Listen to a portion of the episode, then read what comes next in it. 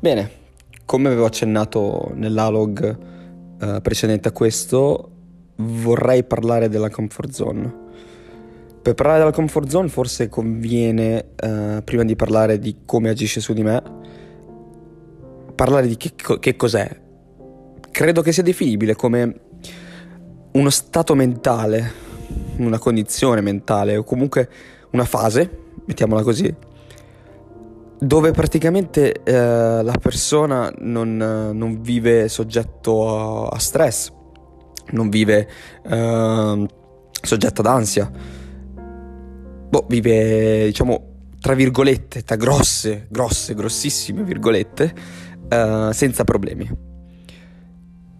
Per quanto mi riguarda in realtà non è proprio così. Innanzitutto la comfort zone non è, a mio avviso, solo uno stato mentale. Cioè sì, è uno stato mentale, però una comfort zone potrebbe essere un luogo che ti porta a avere quello stato mentale magari. Può essere un luogo, può essere una serie di... una routine, mettiamola così, o anche una persona.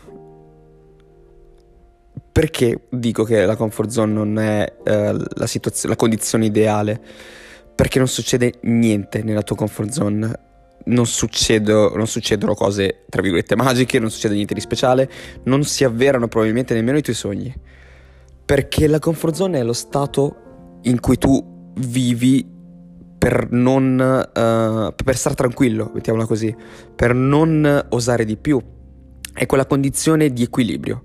In una condizione di equilibrio non succede niente che possa spingerti verso l'alto. Certo, non succederà mai niente che possa spingerti verso il basso, su questo siamo perfettamente d'accordo, però non riuscirai mai nemmeno a fare quel passettino in avanti che ti potrebbe permettere di ottenere qualcosa in più rispetto alla situazione attuale.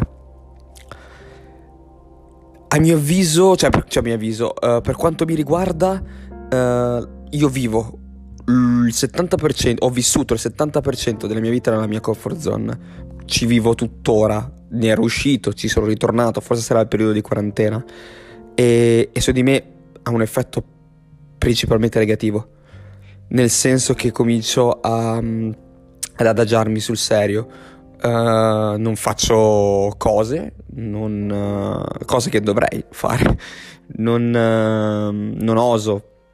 Per carità, mi stabilizza la situazione, perché non mi permette di essere più rilassato mentalmente, ma di contro non ottengo quello che vorrei ottenere, non seguo più gli obiettivi, mettiamola così, mi manca proprio quel raggiungere cose prefissate, perché nella comfort zone non sono previste. Nella comfort zone tu devi restare stabile e raggiungere obiettivi è impossibile restandoci. Devi uscire, devi muovere quel cazzo di culo e uscirne. Io ho due marce, mettiamola così, ho due fasi. Macchina assoluta, cioè che martello, comincio la mattina alle 4 svegliandomi e finisco alle 9:30 uscendo dalla palestra, e tutto il giorno avanti dietro, non mi devo fermare mai. E la fase in cui invece entro nella comfort zone e non faccio più un cazzo, oltre dal punto di vista lavorativo, perché quello è obbligato. Tolto quello non faccio più un cazzo, e non è così netta la separazione, ovvero non è che tu sei in un periodo di forte dinamismo e cominci, cioè, e ne esci e hai questo stacco bestiale. No, la comfort zone potrebbe essere anche il tuo divano, e mentre sei super attivo, iperattivo, pensi di essere fuori dalla comfort zone, pensi di star lavorando bene, ti basta appoggiarti a quel cazzo di divano e caderci, mettiamola così, e da lì poi dopo è un passo dopo passo dare sempre più verso la stabilità, verso la non iperattività, perché giustamente non siamo fatti per essere iperattivi. E solo che su di me agisce in questo modo, mi adagio completamente e perdo gli stimoli, perdo di vista gli obiettivi e non ne esco più, rischio di passare mesi così, e in questo momento funziona così su di me, sono in quel periodo, mettiamola così. Odio restarci perché capisco che è dannoso per me. Fra le due è dannoso. La stabilità non fa per me, a livello fisico, a livello mentale. Mi sento, tra virgolette, più rilassato, ma sovvengono altri tipi di problemi a lungo andare. Quindi questo potrebbe essere anche un modo, un promemoria per dirmi: cazzo, svegliati, perché ci stai ricadendo con tutti i piedi. Uscite dalla comfort zone, perché veramente non succede mai nulla.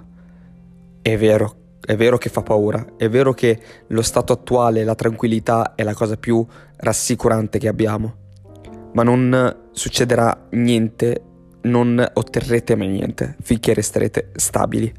Ci vuole quella percezione di insicurezza, perché nell'insicurezza spesso tirate fuori veramente i coglioni e capite veramente chi siete. Ora, non dico che dovrete passare la vita rischiando, bisogna rilassarsi, bisogna un attimo concedersi i propri repose, bisogna calmarsi e respirare. Però non possiamo vivere una vita respirando e basta. Bisogna anche stare un attimo in apnea e lavorare a testa bassa. Quindi niente, osate, divertitevi, perché ovviamente non deve essere solo uno stress, deve essere anche un divertimento. Per esempio, l'uscire dalla mia comfort zone per me è semplicemente andare in palestra o andarmi ad allenare a calcetto, cosa che in quarantena non si può fare ovviamente.